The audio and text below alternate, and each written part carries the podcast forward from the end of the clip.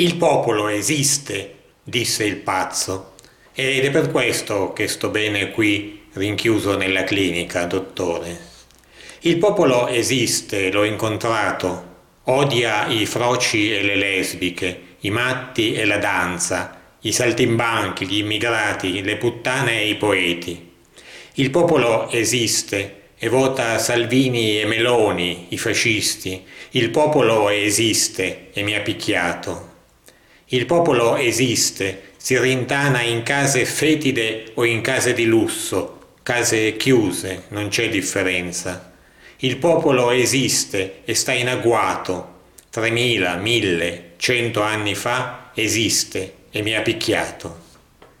Crescendo di tono, era una crisi delle sue, il dottore chiamò l'infermiera per la dose di calmante, il pazzo continuò.